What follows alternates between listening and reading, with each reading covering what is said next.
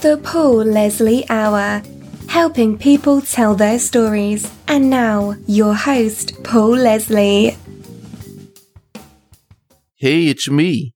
Ladies and gentlemen, Paula Cole is joining us for our third interview. There have not been many guests who have come back for a second and then third interview, but she has this new album out. It's called Revolution, a very powerful word indeed.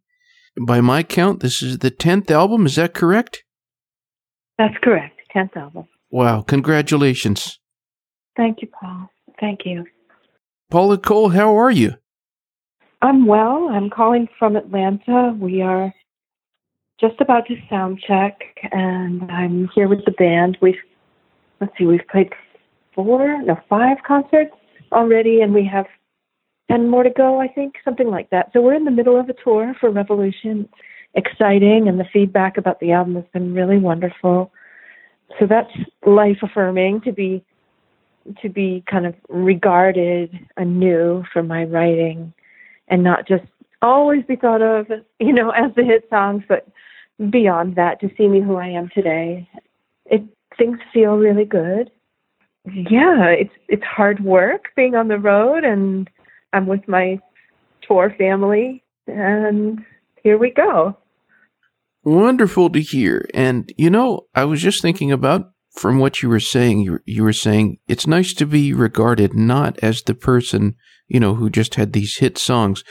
And it occurred to me, and it might be because I, I know your music and listen to it a lot, uh, I don't necessarily think of your hit songs when I think of you right off the bat. It's like I have to sometimes, oh yeah, and also I would explain her to the general public in this way, you know? yeah, and it's understandable. I mean, all of us do that. You're known for your most successful thing. And at first I was known as Peter Gabriel's backup singer, and then I was known for Where Have All the Cowboys Gone, and then it was, oh, that song on Dawson's Creek, you know, but but I'm we both know like I've been writing and making music for a long time now and um I'm just I'm a lot of things and it takes time to kind of take it all in. So my fans now are, are close to my heart. They have lasted with me over decades and they know the content of my catalog and and the shows are interesting. I'm I'm touring behind Revolution, so we're playing a, a lot of those songs right now.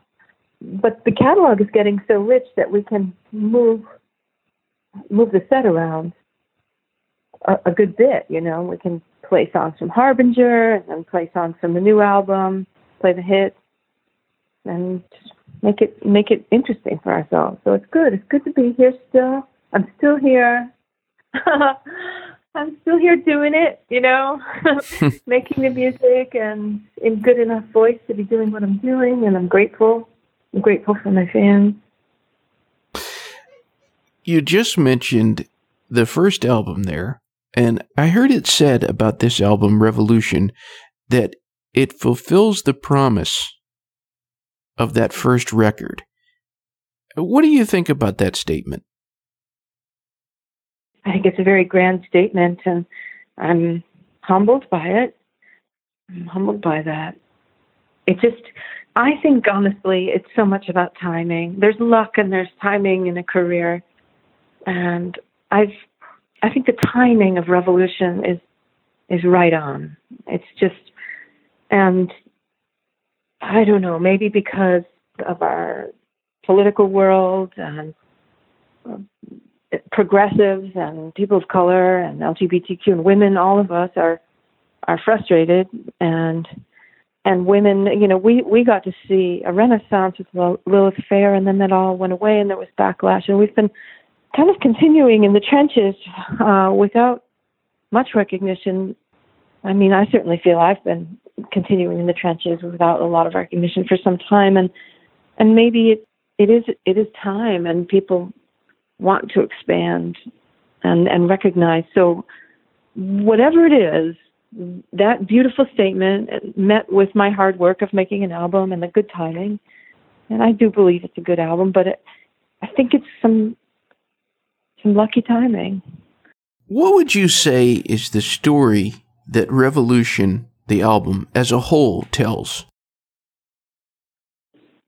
I think the most core theme, because there are many, is that of not taking on silence anymore. That it doesn't serve me, it doesn't serve us. I was raised by two parents that are silent generation parents. Their entire ethos is that, especially being New Englanders, that taking it on the chin and holding it in in silence is somehow something dignified or stoic and right. And there's definitely times for that, and Lord knows I've done my share of that. It it doesn't work anymore. Not with millennials coming in, not with our landscape being so challenged in this country with what's going on. It's time to be heard. It is time to speak out, especially as an artist especially for me as an artist. I've been sitting on some very personal things that came out in a song such as Silent. As an artist, we need to be the politicians of the future. That's what Picasso said. And look at his work. He would react immediately to something that happened politically. He would react to Guernica. He created that fantastic mural in response to Franco's deal with Hitler, allowing the town of Guernica be an experiment for the Luftwaffe and their new weaponry because it was convenient for Franco. He wanted to put down the, the, people in the in the northeast of Spain because they were being too vocal and too uprising. He made a response to that political equation by creating Guernica, a masterpiece, and he he was very vocal about saying we must speak. And I feel that's true for me. I'm tired of holding on to painful things that I've I've absorbed, whether it's being a bystander or being the victim or being the mother in this micro society where I was so different because I was a working mother and yet I so I didn't fit in with the moms and I didn't fit in with the men at a party. So using these examples of silence and it doesn't work, especially with millennials. They've taught me so much. I, I love them for it. I love their their vocal quality. So I'm that to me is number one. That's the message of the album. And then from there, of course, there's environmentalism. There's let's let's talk about the planet. Let's talk about species that are going extinct. I'm writing about it in songs. I don't think there are enough songs about this. We're not talking about it enough. I'm so worried for the planet. We need to act immediately. We have to stop plastic use. We, single plastic use. It's insane. Well, all we are going to do is kill ourselves by eliminating our own resources and food source. So I'm there's this. There's singing and speaking for women, for people of color, for all niches of society that are being hunted right now. We are the. I feel like prey by the predators right now, and we just can't. That's unacceptable. So it's many things, but overcoming silence and rejecting silence is central. I think. I'm glad that you've said this about overcoming silence. When I listened to the album, it was something that the album made me think of. I thought when it was over, I thought because it's something that I struggle with the most. There are so many times where I should have spoken up about something and I didn't. Yeah. Why can it be so hard for us to speak up? Well, I, I can only speak for myself, and I don't know what it is for you, but those are the questions that keep me awake at 4 a.m. That and worrying about elephants, I suppose. But I, I, oh, I regretted, like, for instance, verse one on that song Silent. That was something that would, I would think about it in the early morning hours and why didn't I, why was I silent? But because I was and because I regret it, I don't think I I would be silent as much in the future. That's why we have to practice it, right? We have to practice it and observe ourselves. Like, are we falling into ourselves right now in silence? How do you feel? Like checking in with your feelings about it. Does this feel wrong? Is it time for you to speak out? Well, you have to do it lightning speed, kind of intrapersonally within yourself and check in. And we have to encourage each other by speaking out. I think if artists do it, then other people will do it. it has to start with artists. We're usually like the canaries in the coal mine, the har- the harbingers. Here you go. We have to speak out. We have to be in reaction. So practice it. Practice having a faster response time. You can, like, we can all do it. We've all made that mistake. We can all get better. This album, it starts with a, a very interesting track, an intro. Revolution is a mm. state of mind. How did you get the idea to start the album in this very unique way? Mm. I had that uh, melodic idea, the the Revolution chorus in the minor key years ago, and I always liked it because I don't know, it just haunted me. It, there are a couple of song seeds from Revolution that were born years ago, and they stay in the back of my subconscious, kind of gestating, and they they niggle at my brain, and then I work on them. So that theme in the minor key felt like it was going to speak well for the rest of the material on the album.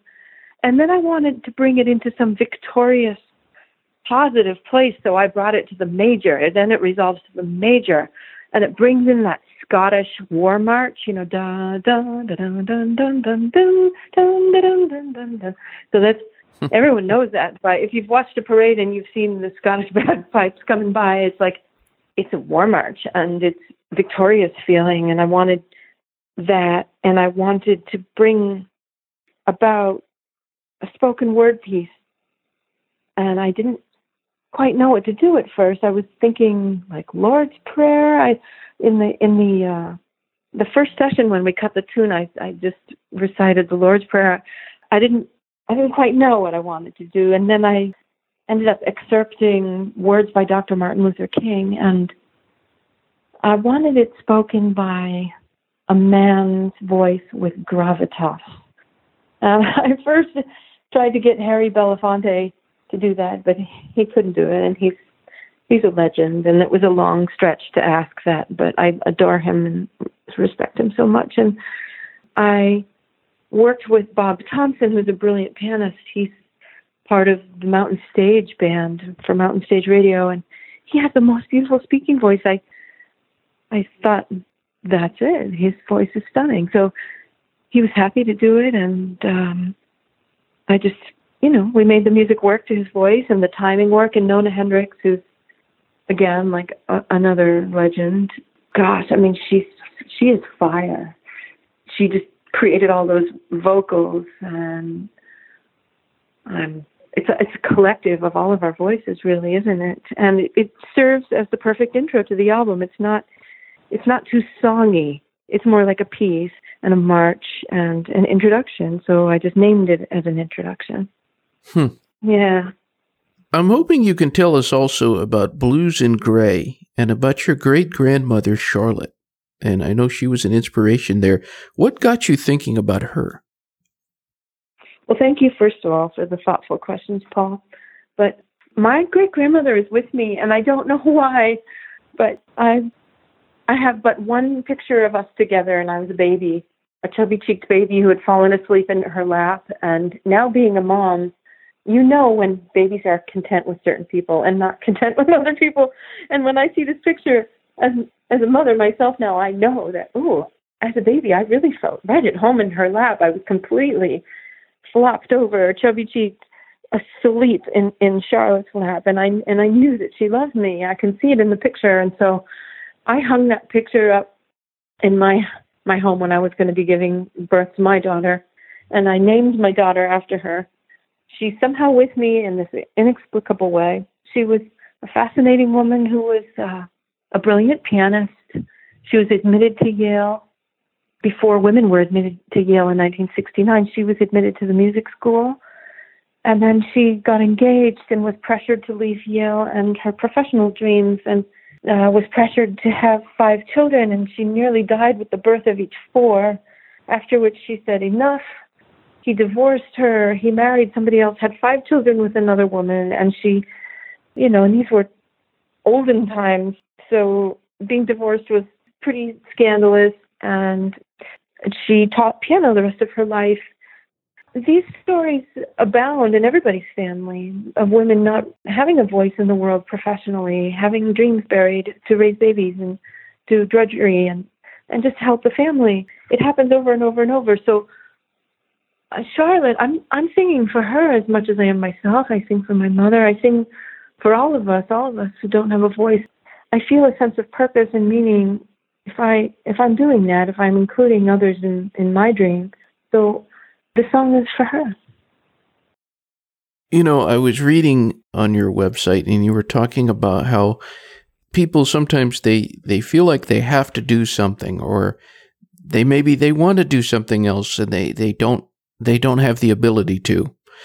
And for every artist who so-called, you know, they use this phrase makes it. There's all these talented artists that they never are able to make a living. They're never really able to be compensated. If you could use your imagination, do you think you would still write songs, still perform songs, even if you did not have the ability to make a living at it?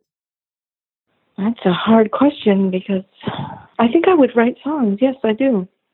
I think if I had chosen something else, like out of practicality and perhaps ego, identif- identifying with our persona in the world, with our job, like work is religion in America, right? So our job is so self-defining, and I had a a very smart, perfectionistic father who probably wanted to see me succeed professionally, no matter what. So I felt the need to be good at whatever I did, and if I if it weren't music, I would have done something. I would have had some career, but I think I would have desperately longed for the music, and it would have been like this inner river that needed to flow, and I'm sure I would have written songs. I'm sure I would have sung and written.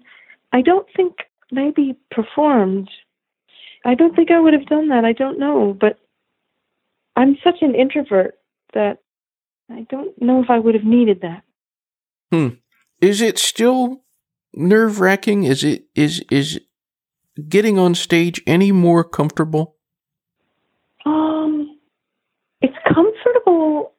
I mean, I'm, I'm always a little nervous, no matter what. And it's more comfortable when the conditions are right, and that's why you have management or people arranging, you know, to to have your needs met. Like I need, I'm so frequently asked, "Can you please not have a piano? Can you please play a keyboard? You know, it'll save us a thousand dollars. We don't have to bring it in because now, sadly, tragically, people don't have pianos anymore. I mean, pianos used to be everywhere. Pianos used to be in in my parents' elementary school classrooms. Every teacher was expected to play and teach songs.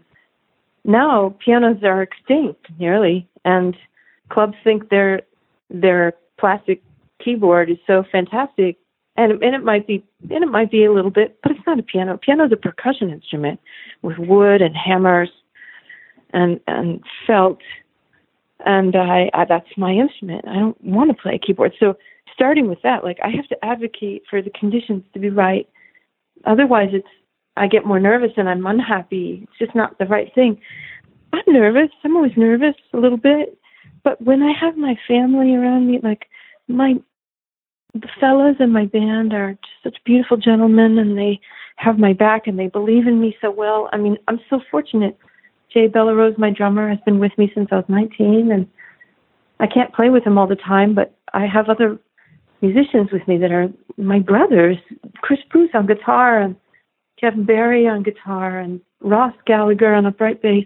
I'm surrounded by people who love me, and that makes it a lot easier. I have piano, I have my conditions written, then then it gets easier, right? But if if I were to have to just be plucked out of a crowd and thrown up on stage, oh, that'd be awful. You know, I mean, of course I get ner- nervous every time, right? But this is my work, and I need certain work conditions, right? I mean, we all do. If we are professional at something and we we've honed it and we know what works and what is beautiful, then these are my conditions. So that helps me.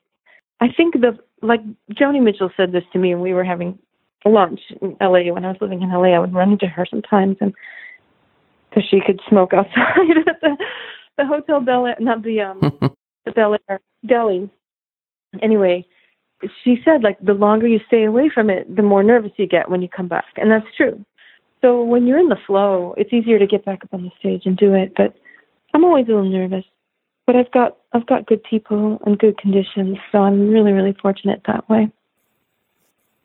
I always, always like to end the show.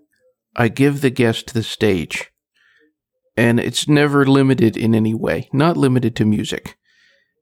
In closing, what would you say to anyone who's tuned in? Vote, vote, vote. I would say think about the other beings on the planet. Think about reducing your single use plastic. Carry like a fork in your backpack. Carry a thermos in your backpack. We just don't need more plastic. It's going to kill all the fish in the sea. Be kind to those less fortunate than you. There's a lot of people struggling. I'm I'm traveling around America. I'm seeing a lot of tent cities more than I ever have in Oakland and San Francisco, in the East Bay, in Los Angeles. California's homeless is just unbelievable now. So it's it's hard. It's hard on everybody right now. Be kind. Be kind and good to people less fortunate, and especially to the animals on this planet. They are suffering. So start with your own reduction of plastic use. Well, Paula Cole, it is always a pleasure to talk to you. You're as I've said before, one of my all-time favorite guests. I love to interview you. You you say so much with so few words. I want all the listeners to check out paulacole.com. If you get a chance, see her on tour. Again, the new album, it's just it's called Revolution. A very powerful word. Paula Cole, again, thank you very much. Thank you very much. Thank you. All right. Have a great show tonight. Until next time. Until next time, you take good care of yourself and your wife, okay? I will. okay. All, All right. right. Thank you, Paul. Have a great night. Bye bye. Bye bye. Thank you. Bop bop doodly beep bop dee da dee bumpity boo rapati kanaza jip